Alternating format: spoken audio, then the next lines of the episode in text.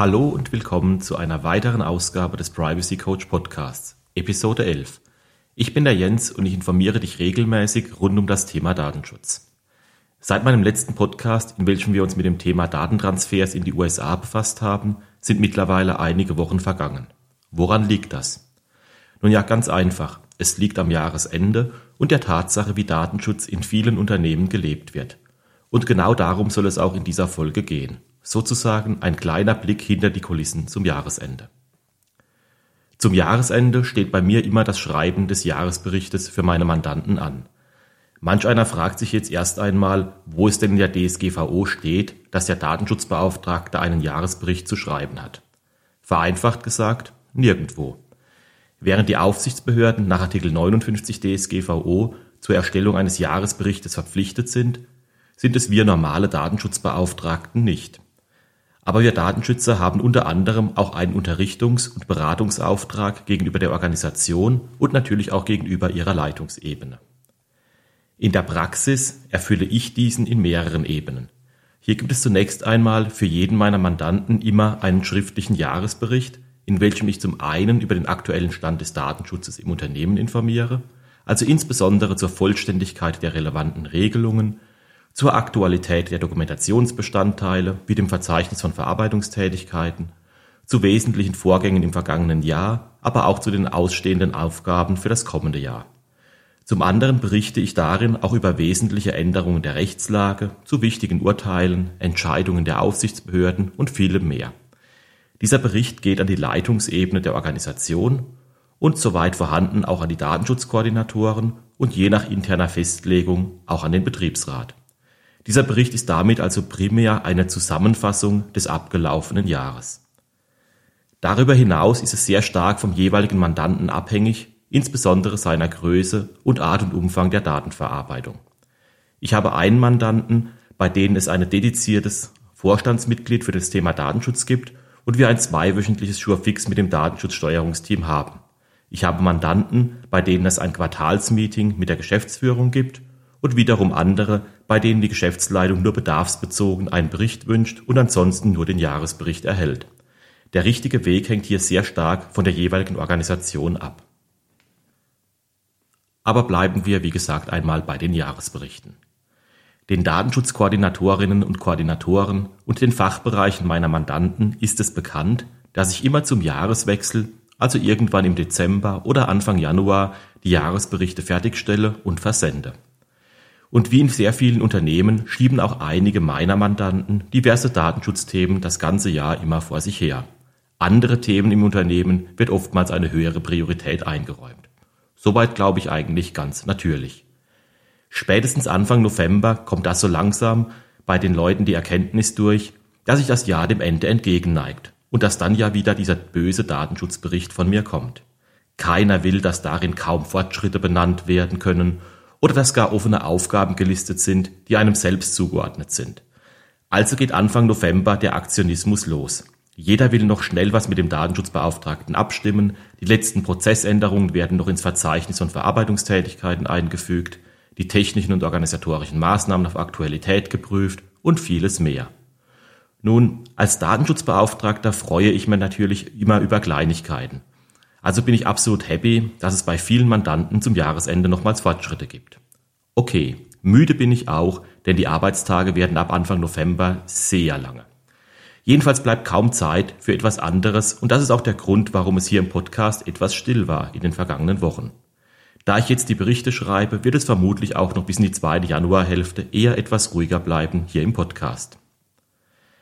Ein besonderes Highlight für mich sind jedes Jahr die Datenschutzkoordinatoren, die den Erhalt des Jahresberichtes noch abwarten, dann ganz schnell ganz viele Punkte angehen und mich danach fragen, ob ich den Bericht vielleicht nochmals aktualisieren kann, bevor sie in der Geschäftsleitung weitergeben. Nein, das kann ich dann doch eher nicht, denn es würde genau diese punktuelle Datenschutzaktivität nur noch weiter fördern. Daher variiert auch der Tag, an dem ich den Bericht versende, von Jahr zu Jahr ein wenig. Aber betrachten wir doch einmal die positiven Aspekte eines solchen Jahresberichtes.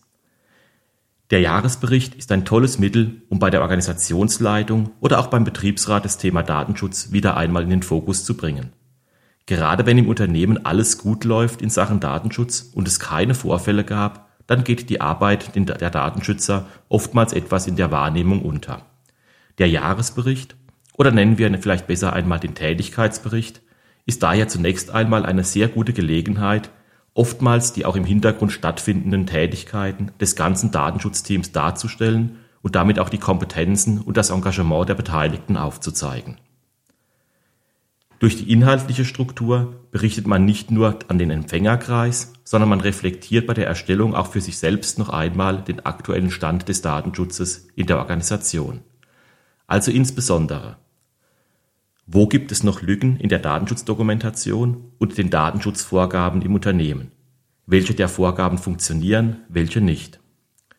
Wie steht es mit der Aktualität der einzelnen Elemente, beispielsweise dem Verzeichnis von Verarbeitungstätigkeiten oder den technischen und organisatorischen Maßnahmen? Werden hier die Änderungen regelmäßig eingearbeitet oder macht es vielleicht Sinn, im kommenden Jahr einmal ein allgemeines Review dieser Unterlagen durchzuführen? Wie ist generell die aktuelle Situation im Unternehmen? Gibt es bestehende Schwachpunkte, Datenschutzprobleme oder unerledigte Aufgaben aus dem vergangenen Berichtsjahr? Kam es zu Datenschutzvorfällen, zu Kontrollen durch die Aufsichtsbehörden oder auch zu Beschwerden von Betroffenen? Und falls ja, hat der Umgang mit diesen gut funktioniert oder ergibt sich daraus ein Verbesserungspotenzial? Wie ist die allgemeine Entwicklung in der Datenschutzwelt? Gab es relevante Gesetzesänderungen? Gab es wichtige Rechtsprechungen oder Entscheidungen der Aufsichtsbehörden? Gibt es Veränderungen der Sicherheitslage? Und falls ja, hat man sich darauf entsprechend vorbereitet?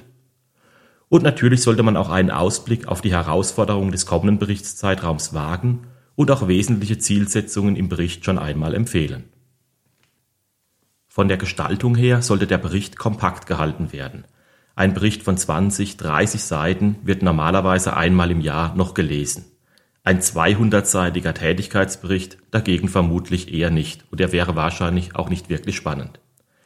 Ich selbst versuche die Strukturierung des Berichts auch zumindest über den Zeitraum einiger Jahre hinweg gleich zu halten oder zumindest ähnlich zu halten und auch ein paar Statusgrafiken einzubauen, um somit eine leichte Vergleichbarkeit mit den Vorjahren zu ermöglichen.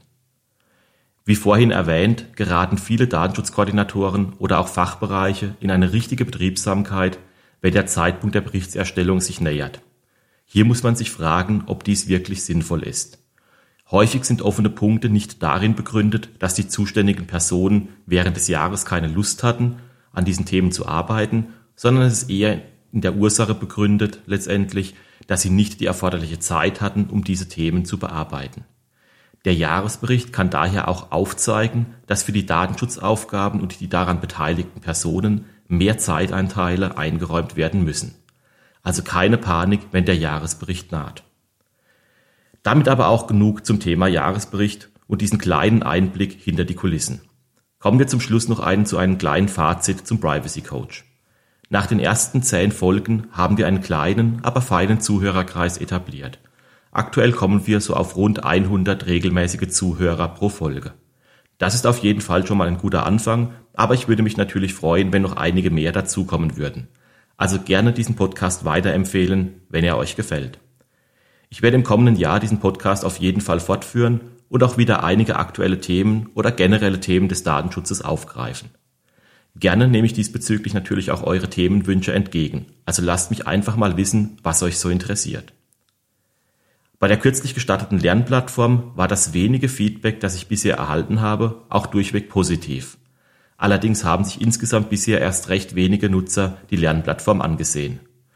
Falls die Plattform auf Interesse stößt, werde ich dies sicherlich auch fortführen und entsprechend einiges noch an Wissensvermittlung reinbringen. Beispielsweise Kurse zu Spezialthemen, Schulungen für die Datenschutzkoordinatoren oder auch Beauftragten und vieles mehr. Da dies in der Erstellung aber sehr, sehr aufwendig ist, werde ich es nur bei entsprechendem Interesse angehen. Also, falls ihr noch nicht reingeschaut habt, schaut doch mal in die Plattform rein und gebt mir euer Feedback. Damit wird es nun auch höchste Zeit, zum Ende dieser Podcast-Folge zu kommen, welche vermutlich auch die letzte in diesem Jahr sein wird. Der nächste Podcast wird aufgrund der anstehenden Jahresberichte vermutlich erst in der zweiten Januarhälfte erscheinen. Gut, und auch deswegen, weil ich Anfang Januar noch etwas Urlaub habe. Ich darf mich nochmals für die tolle Unterstützung von euch im Jahr zweitausendzweiundzwanzig bedanken und darf ich an dieser Stelle auch schon einmal ein frohes Weihnachtsfest wünschen und kommt vor allen Dingen auch gut ins neue Jahr rein. Bis bald wieder hier beim Privacy Coach.